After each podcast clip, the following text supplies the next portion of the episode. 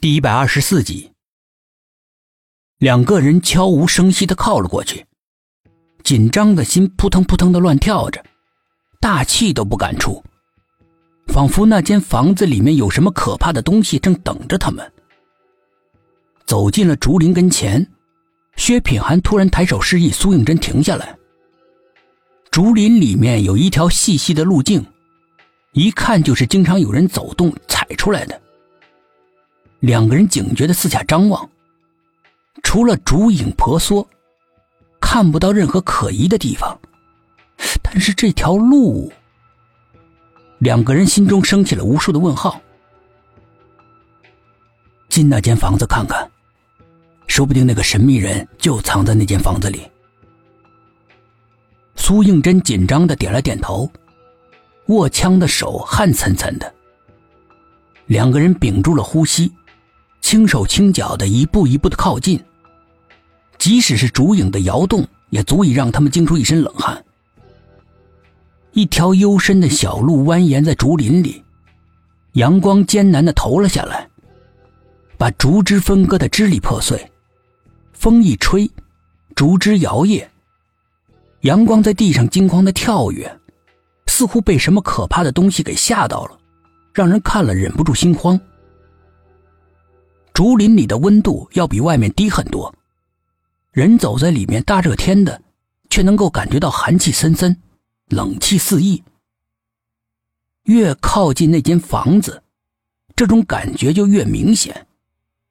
那些冷气似乎是从这个房子里面散发出来的，隐隐的，那间房子附近的空气似乎都结成了白霜，但是白霜之中。又有黑气缭绕。苏应真拉住了薛品涵。屋里有古怪。薛品涵一听，面色变得更加沉重。他仔细打量着那间房子。那同样是一间古式的建筑，很有些年代了，显得很古旧，给人一种沧桑、古老、神秘的感觉。房子的外墙涂成中国传统式的暗红色。看上去很沉闷，很容易让人联想到血液凝固的颜色。长时间的盯着看，会让人觉得莫名其妙的心慌。房顶是墨绿色的琉璃瓦，那种墨绿在阳光的照射之下，显得很深邃，有些阴森森的。整间房子没有窗户，只有那种古式的大门。分左右两个半扇，整个门黑漆漆的，给人一种阴沉诡异的感觉。猛一看就像是竖着的棺材，让人心里惊冷。不知道怎么的，苏应真总觉得自己从哪里看到过这间房子，心里面总觉得房子里面似乎关着什么可怕的东西。黑漆漆的门上贴着两幅画。起先，薛品涵以为是诸如门神之类的年画，走近了一看，才发现那根本就不是什么年画，倒更像是一种图腾，或者是宗教仪式。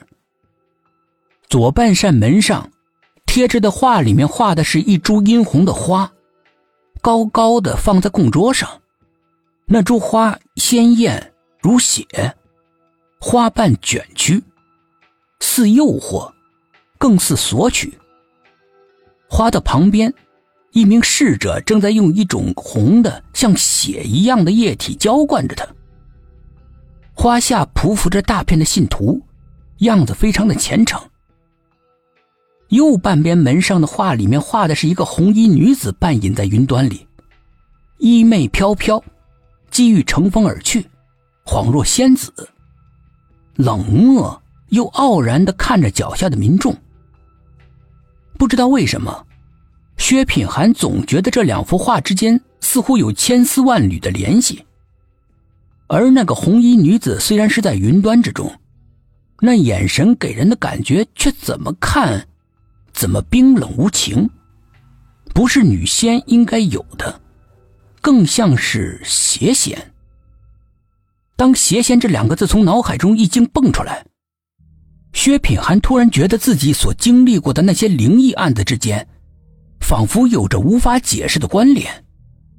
那些案子就像是同一条项链上断线之后失落的珠子，现在要重新找到一根线，把它们穿起来。但是这根线在哪里？又该如何穿呢？